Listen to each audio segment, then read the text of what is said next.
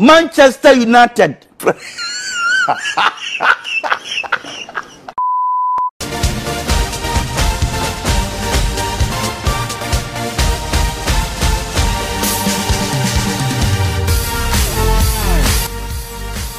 kawan-kawan, balik lagi sama aku ya kan, di podcast Bolu, Bola Lucu. Pada saat ini kita akan cerita-cerita tentang pertandingan-pertandingan di seluruh dunia.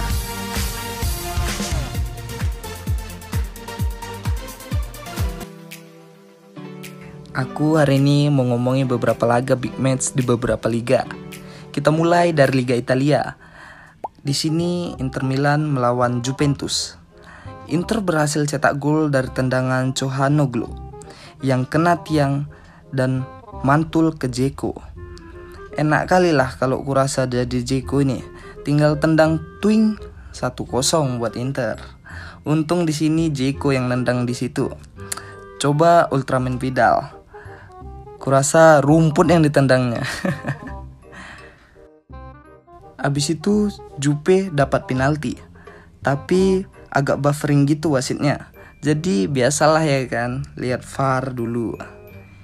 Suka-suka Dumfries aja nendang kaki orang. Kalau kayak gitu kau gak sosok keras-keras kali lah ya kan. Kalau kelingking kau pun kalau kena kaki meja aja kau masih nangis. Inzaghi pun sampai-sampai di kartu merah oleh wasit karena ngamuk soal penalti yang dikasih wasit.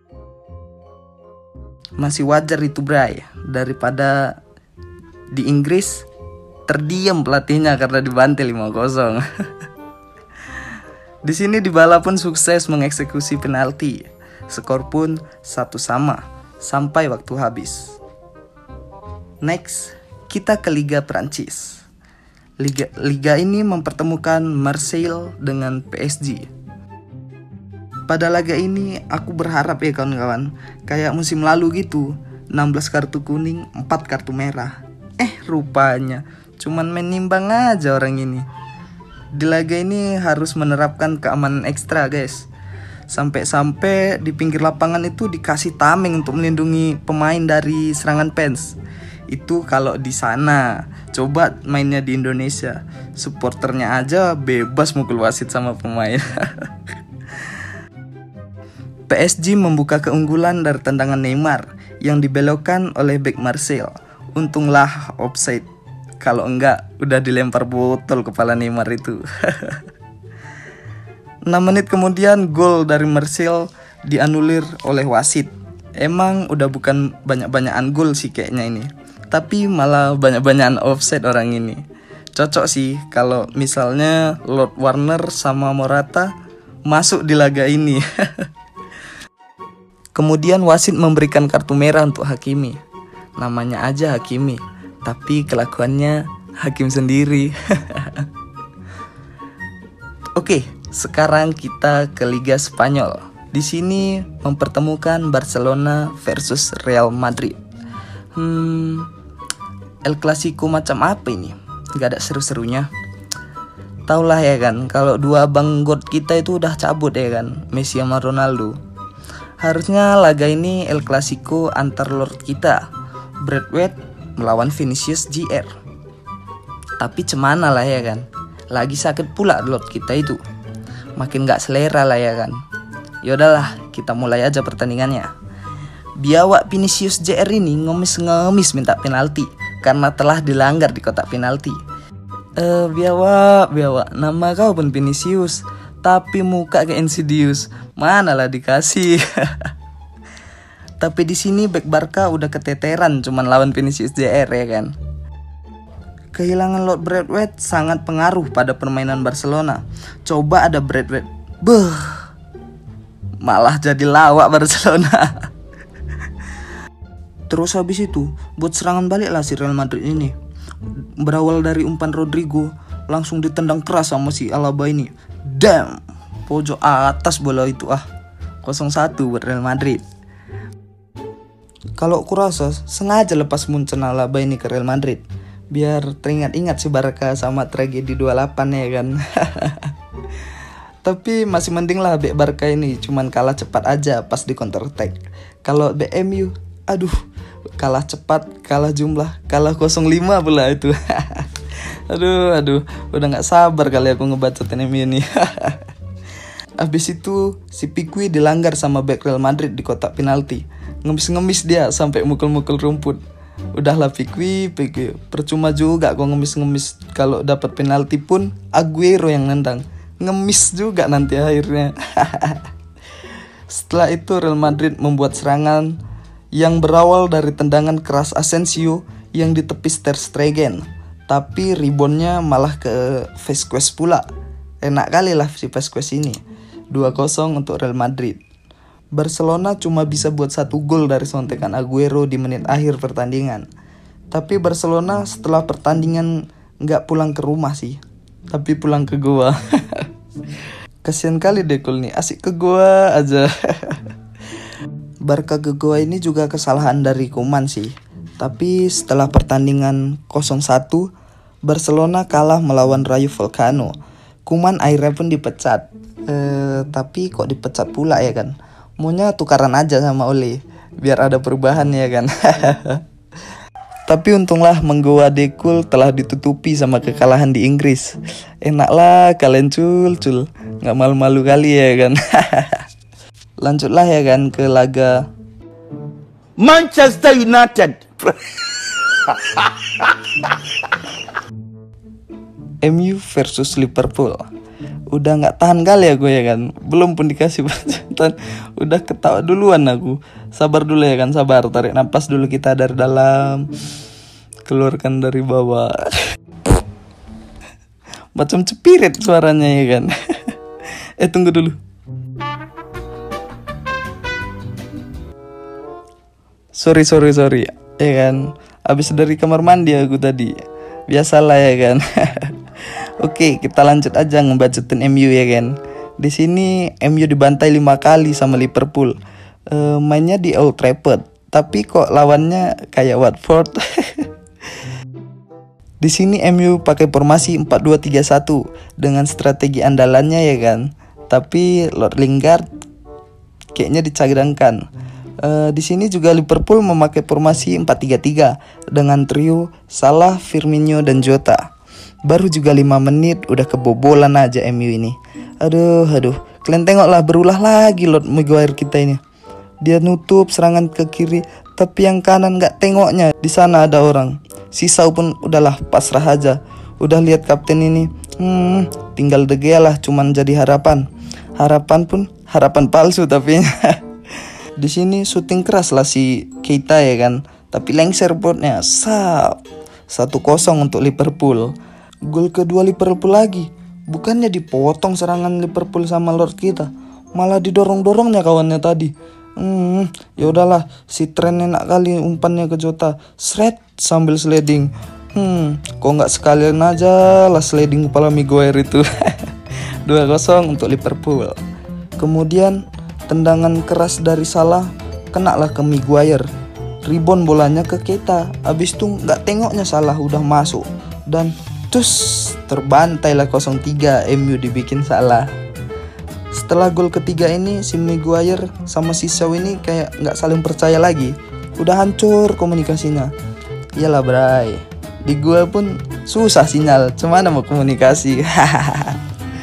Ronaldo pun udah emosi nengok kawan-kawannya, sampai ditendang-tendang nah perut si Curtis Jones itu. Dapat kartu kuning lah Ronaldo. Berulah lagi Lord kita. Tarik-tariknya baju Firmino tadi sampai terbuntal dia. Jota ngoper ke Salah.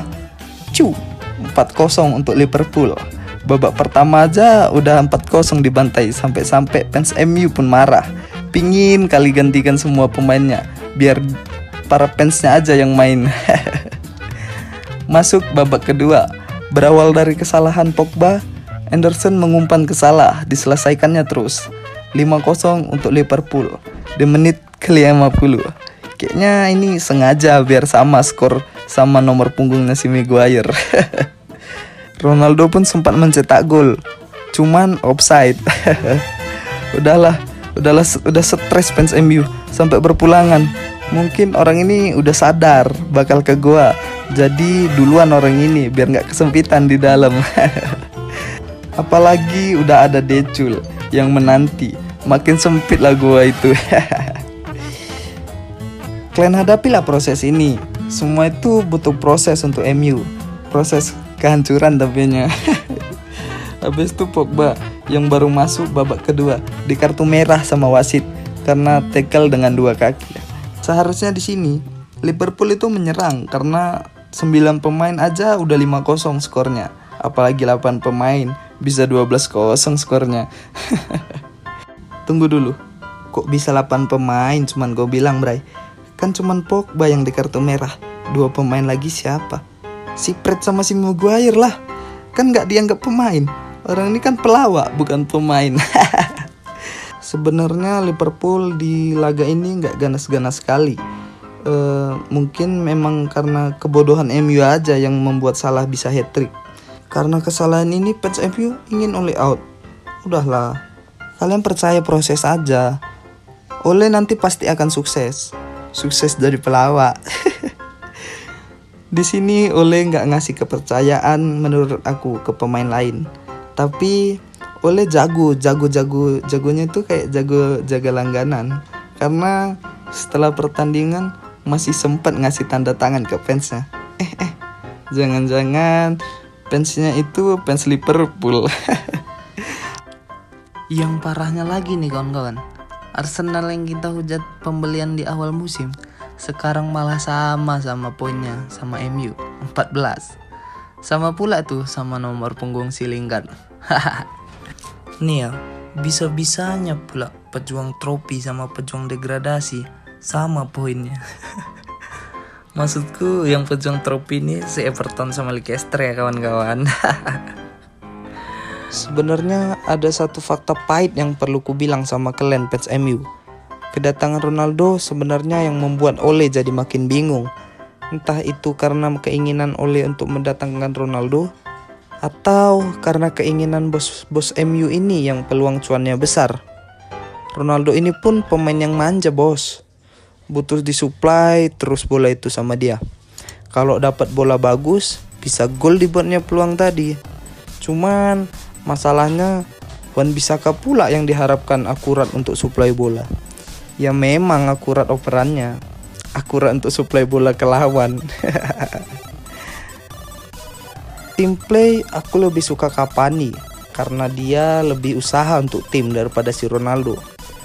Tapi kalau Ole masalah taktik nggak usah ditanya lagi. Beuh, sampai diejek-ejek dia sama Ronaldo. Tapi si Ole nggak mungkin ngeluarin Ronaldo karena sekali Ronaldo diganti, maka pintu keluar akan menanti. Oh iya, aku punya satu lagu untuk fans MU yang lagi di Goa. Judulnya Orang di Goa. Buat yang tahu lagunya, mari nyanyi bareng. Lihatlah dan bukalah mata hatimu, melihat MU telah kalah. Namun semangat fansnya takkan pernah pudar hingga Ole kan berikan jalan ke Goa, ke Goa, ke Goa. Udahlah, gitu aja ceritaku. Buat fans MU yang di Goa, satu pesanku untuk kalian, biarpun kalian ada di Goa, jangan sampai perut kalian kosong. Makan sikit tetap yang utama. Menunya 4 sehat 5 kosong. Oh iya, untuk kalian yang suka podcast ini dan gak mau ketinggalan sama podcast ini, kalian ikuti podcast ini dan kunjungi juga website kami ya, di bolu.net. Jangan sampai ketinggalan. Bye-bye.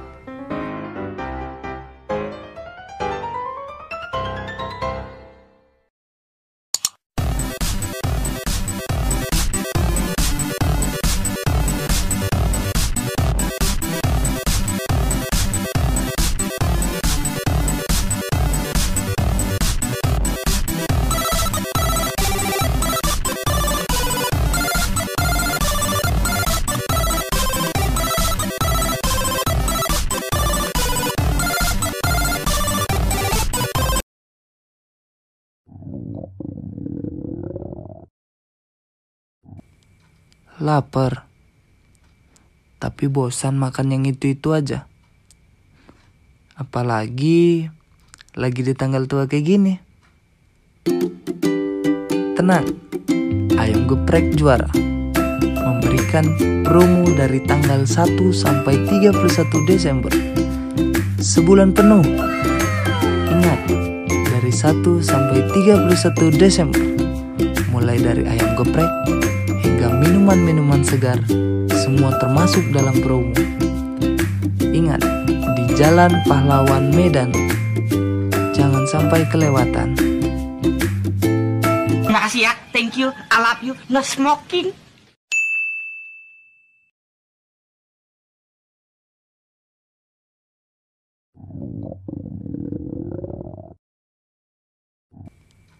Lapar, tapi bosan makan yang itu-itu aja. Apalagi lagi di tanggal tua kayak gini. Tenang, Ayam Geprek Juara memberikan promo dari tanggal 1 sampai 31 Desember. Sebulan penuh. Ingat, dari 1 sampai 31 Desember. Mulai dari ayam geprek hingga minuman-minuman segar, semua termasuk dalam promo. Ingat, di Jalan Pahlawan Medan. Jangan sampai kelewatan. Makasih ya, thank you, I love you, no smoking.